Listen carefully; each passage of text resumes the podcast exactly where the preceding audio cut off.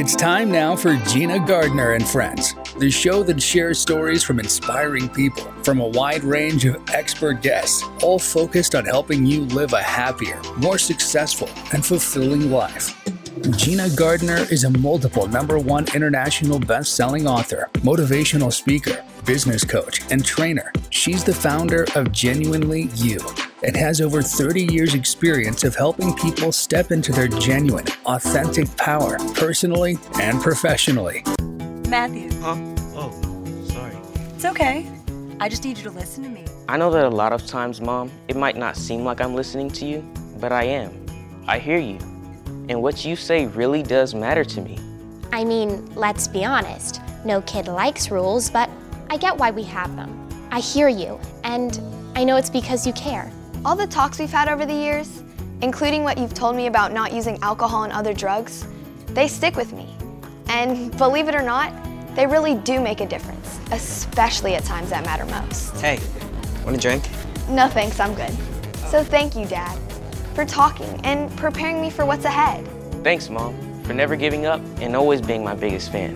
Thank you for letting me know what you expect, so I can try to meet your expectations.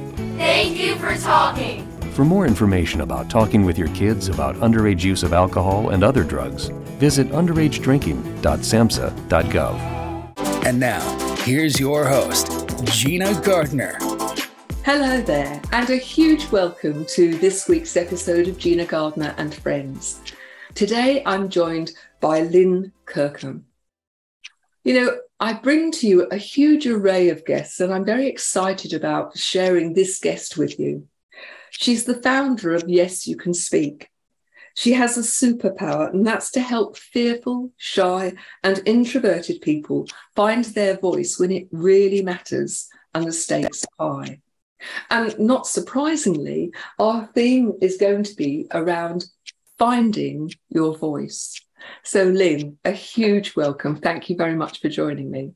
Oh, it's my pleasure, Gina. Thank you. Before we get started, can you just give people a little bit backstory, how you've come to be doing this um, and why it's so important to you? Yes, absolutely. I spent my life shy. My mom, I remember when I was four or five, six years old, I used to hide behind her leg. And even if our neighbor came by uh, on the street to say hi, who I loved, I would still hide because I was so shy. And then she used to rub my head, the top of my head, and just kept saying, she's so shy, she's so shy, she's so shy. And it became my identity. Be- being shy was like more a part of me than actually having a voice.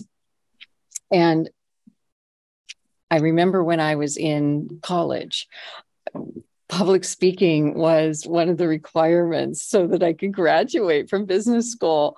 And as soon as I found that out, I ran to my counselor and I just said, I can't do it. There's just no way. Uh, you have to make an exception for me. And she did. She made an exception so I could take interpersonal communication instead.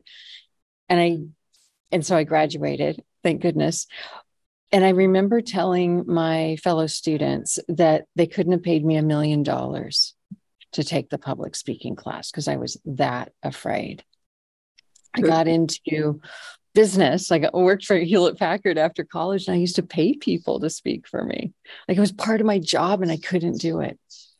And so, never in a million years did I think that um, I would be actually teaching people how to find their voice. You know, there's a real strength, though, isn't there? If you have something that you really struggle with, and you overcome it and you find a way forward, you're really well placed to help other people. Uh, sometimes, you know, people go, those who are the ultimate masters in whatever they want to learn. And if you say to a master, how do you do it? They often say, I don't know, I just do. Whereas somebody who's had to go through step by step by step can actually support other people, I think, in a, a very different and perhaps more practical way. But before we yeah. go on, one of the things I want to say is, if you're a parent out there, or even if you're a boss, how often we install these beliefs about ourselves and how easily that becomes your identity. I'm reminded as a, a principal or head teacher how often parents would say, just like me, no good at maths. And I'd say to them, you may not be as good, good at maths, but actually it's our job to find the key to teach them. So don't listen to your mum. You're not not good at maths. We just haven't found the right way to help you yet. Because I, I was so keen for those children to stand on their own feet. And we did find a way to help them. Um, we just didn't always find the same way to help them. But so there you are, you're paying people to speak for you. What made the difference? You know, oh gosh, I knew, well, I had some deep-seated doubt. Self-doubt, right? So much self-doubt, so much imposter syndrome. Um, I just did not believe in myself. And I realized that in those moments when I did believe in myself, that something would ignite inside of me and I would push through, I would persevere, and I would win.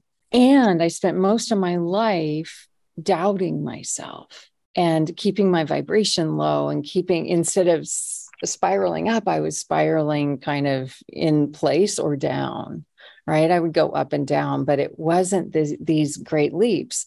And so I really realized that it's our psychology, number one, that matters, and how we view ourselves really matters. I happened to have a mom that was very emotional and very critical. Um, and I spent you know, a lot of time thinking, hmm, how did I get lucky, lucky to have a mom like that, right? That I couldn't really talk to, that wouldn't listen to me. Um, and, and I realized that, that the way she was with me, even though she loved me and still does very, very, very much, um, her way of parenting was just hard. And, and I didn't feel seen or heard. And that instilled some beliefs in myself. And so I knew that I needed to let go of the, get, let go of the trauma, let go of painful events around my mom and not being seen or heard or valued. And, and once I did that, I was actually able to speak. It was pretty remarkable. Um, yeah. So I had to let go of the trauma or the fear of not being good enough, or for somebody, if I were to be in front, that, that I wouldn't be judged negatively. So that was the first step.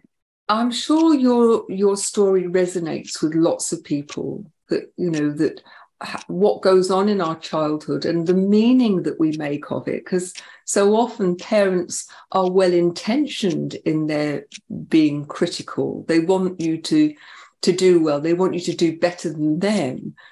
But they're clumsy about doing it, and so children take meaning from it rather than um, than recognizing that actually children don't come with a manual, and the parents doing the best that they can, and their intentions are good, but it's not worked out that way. So we're going to go for a short break, but when we come back, what I'd like to examine with you is, You've, we, you've talked about you let uh, you let go of the trauma, you let go of that, all of that um, belief about yourself not being good enough, being an imposter. But I'd like to just explore how you help people do the same. So this is something that I think most people have times when they lack self-worth. Some people lack worth, self-worth all of the time. Um, So don't go away. This is really valuable stuff, not only for you, but how you treat other people. So we'll be back in just a minute. Uh, Miss Stevens, I just wiped malware off our system. Uh, people have got to stop clicking unsolicited email links and downloading free software unless it's from a trusted source. Sounds great. We need a data backup plan in a separate location in case we get hacked. We need to focus on making profits, not spending them. Learn to protect yourself from ransomware. If you become a victim, contact your local F B I office.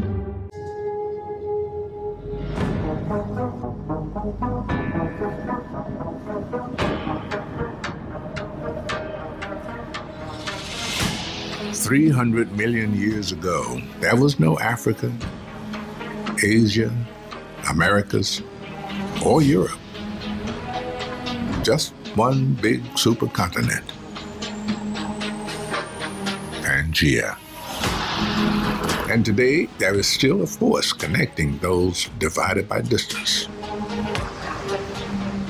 reversing millions of years of rifting.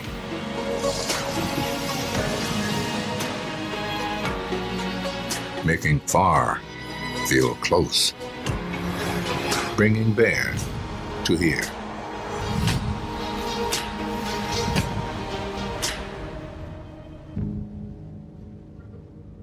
Turkish Airlines. Welcome back. Lynn, we've been talking about, you know, your story and how you've gone from somebody who was shy and introverted to someone who's confident not only to speak for themselves, but to help other people do the, t- the same.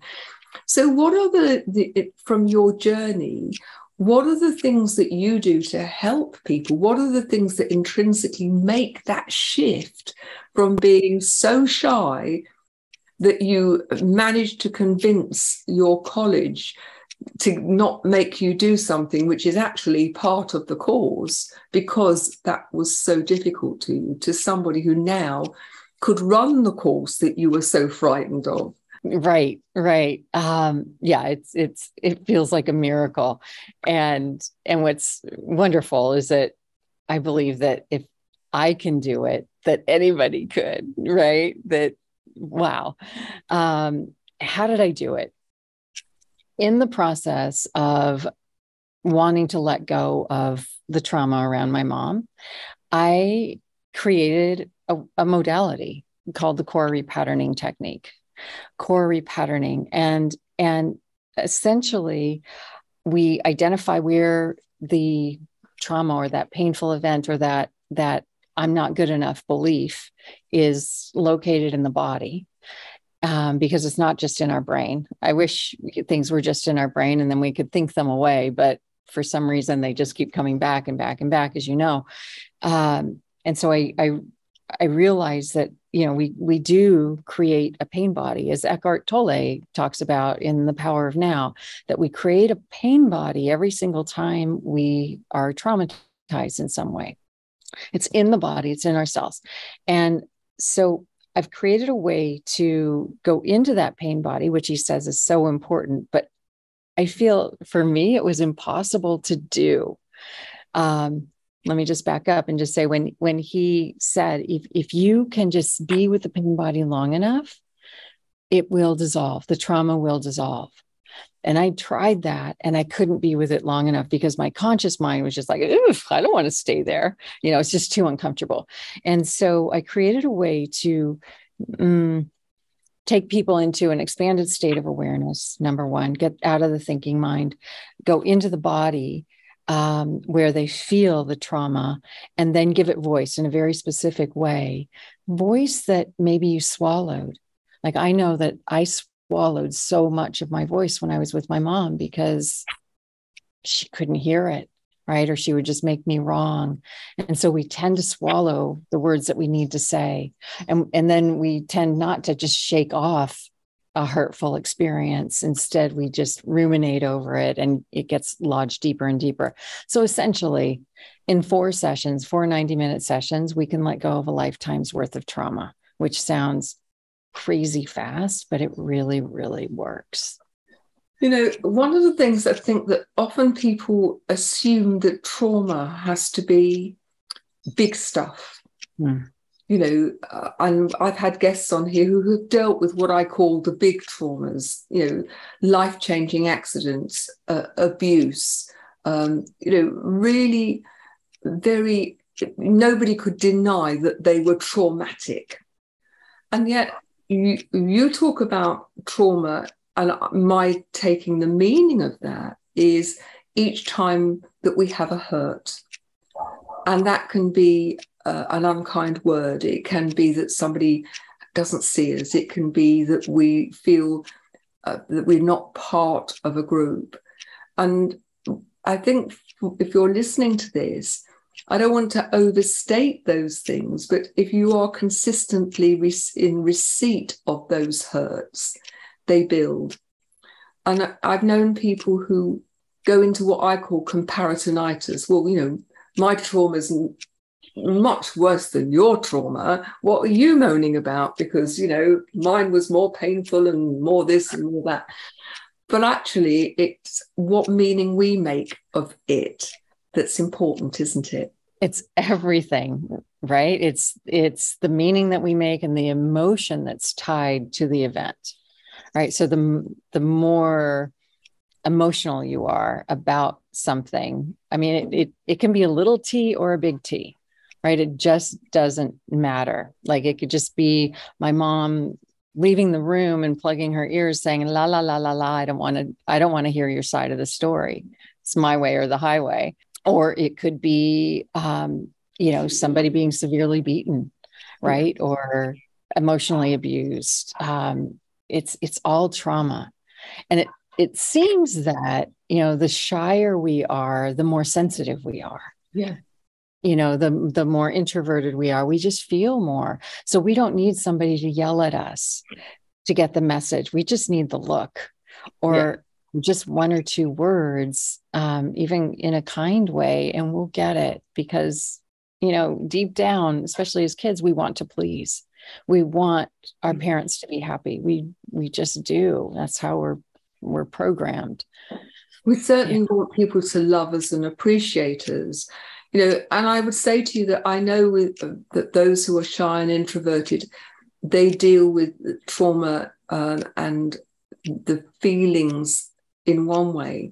But also I recognize that many people who appear very extrovert are often using that as a, a, a barrier to dealing with their feelings. You've only got to look at how many comedians, for example, have the public persona of being very hearty and, and how you think of Robin Williams, you know, uh, but deep down they are hurting and they use their extrovert persona to cover things up.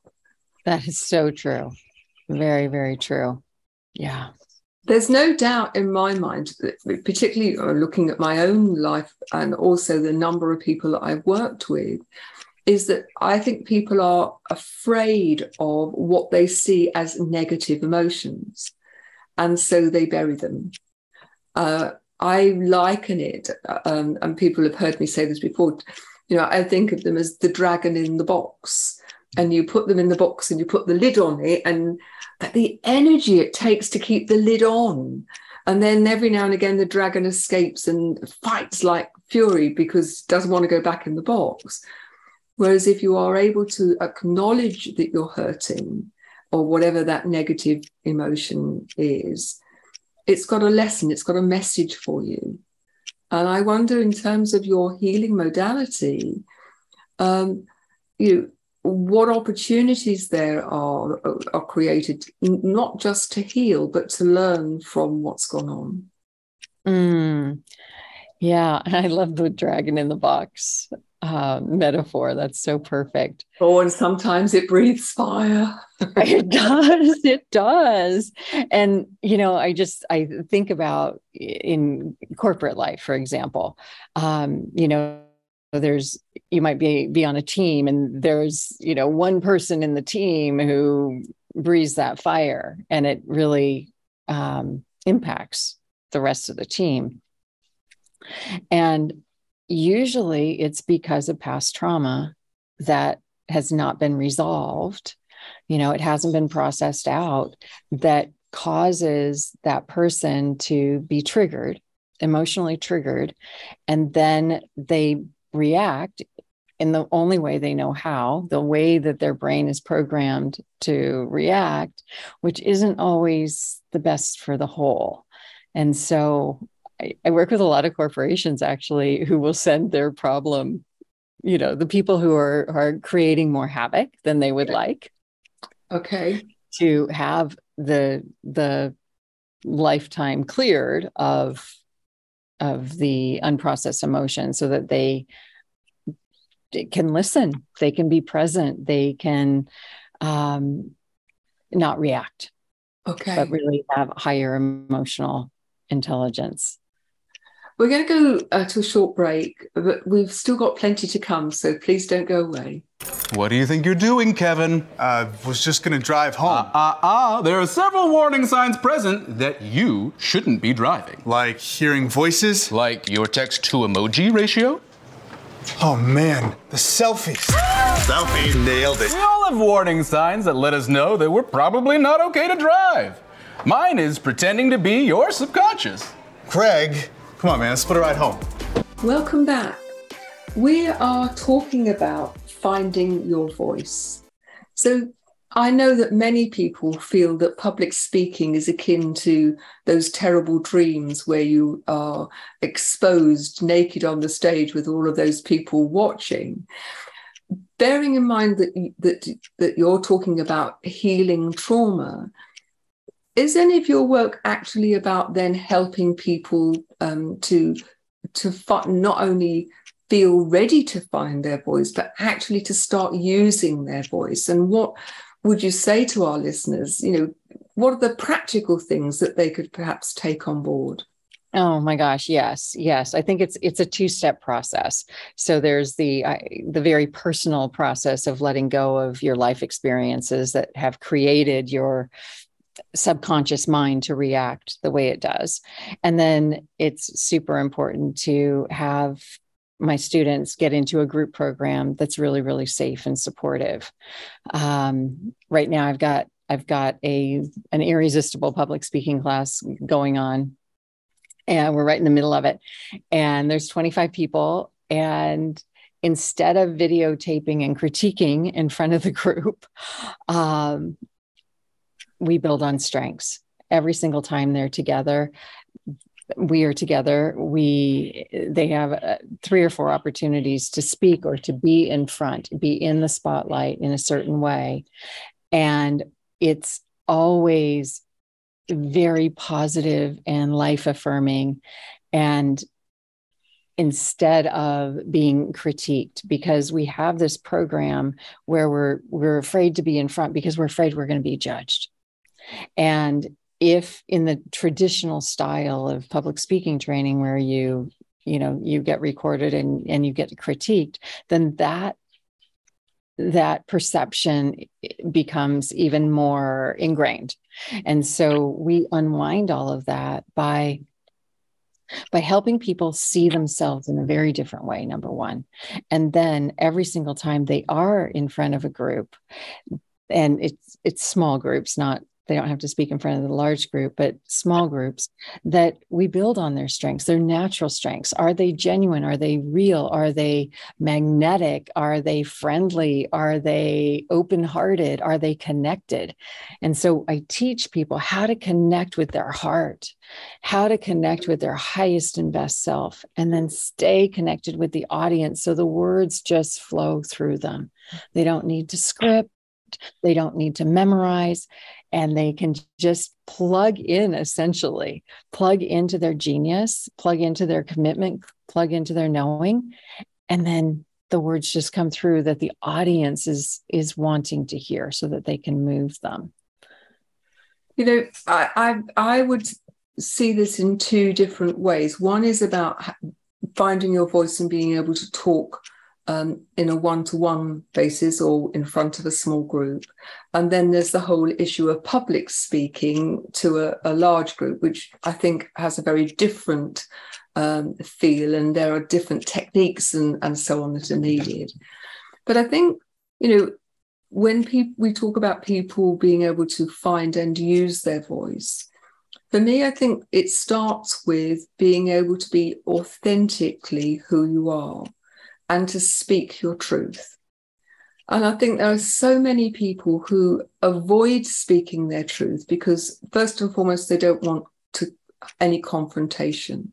And I think they make a huge mistake in assuming that, that confronting the e- issue means being confrontational.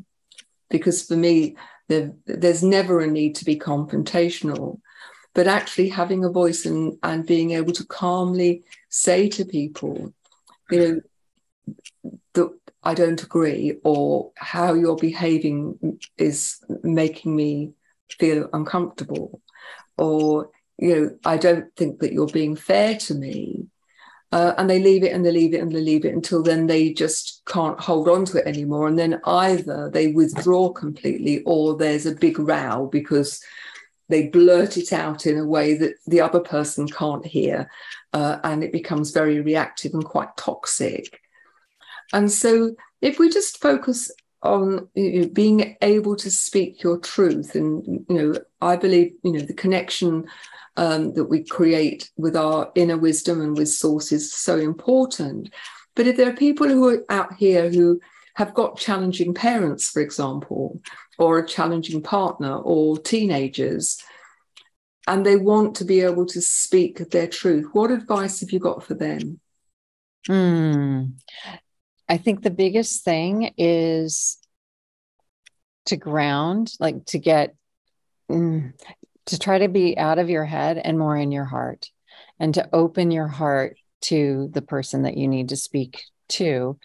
And before doing that, if instead of going around and around and around in circles around how upset you are, how disappointed you are, instead making a lift list of ten things that you're grateful for uh, about that person.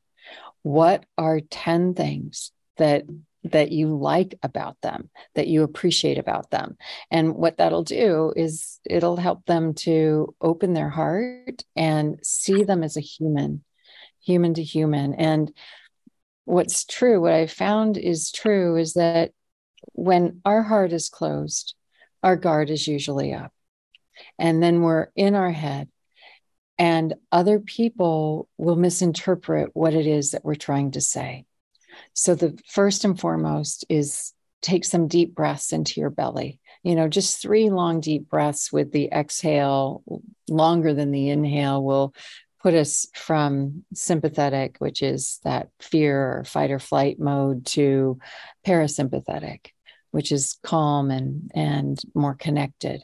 And so I think that's number one. Um, number two is I have a lot of my students do some mirror work, which I have a feeling you know about, um, probably a lot about. Just looking in your own eyes in the mirror and connecting with your heart, with that bigger place inside of you, and just affirming that you are good enough, and that this conversation is going to go well, and that you've got this, and it's going to be a win-win, will really help calm your nervous system as well. Yeah, I mean, and, deep yeah. breathing is so important, isn't it? It takes you from left brain catastrophizing into right brain solution finding. Um, you know, and I would say to people that that if you've got a tricky conversation to have, then take some time to think about what is the outcome you want out of it. And if the outcome is that you want to be seen to be right, recognize that in doing so, you've got to make somebody else wrong. Whereas if you go into a conversation with the intention that you'd like to find a way forward that works for both of you, you're going to get a very different outcome. It's been a real joy to have you. Thank you very much for joining us. It's been great. And I know you've got a very generous offer to um, our listeners. Yeah. So if you're curious about what it would take to find your voice, and if you'd like forty-five minutes of me coaching you, um, complimentary, I'd be happy to do that. So you could go to my website and just book a speaker breakthrough call for free, and we can identify the root cause of why is it that you're shutting yourself down. And I'll give you some tools to help you become confident right away and create a plan to get you speaking the way in a way that would make you proud. That's brilliant. Thank you very much indeed. Thank you very much for listening. Um, to contact me, it's Gina, G I N A, at Gina Gardiner with an I and friends. Love to hear from you. Love to hear what you think about the show, any questions. And if you'd like to um, explore working with me, then please email me. Take care, and I look forward to seeing you on the next show. Bye-bye now. Thanks for listening to Gina Gardiner and Friends, the show that helps you live a happier, more successful, and fulfilling life. To learn more about Gina Gardiner, go to genuinely dash you dot com. If you would like to work with Gina or book her as a speaker, email her at gina at genuinely dash you dot com.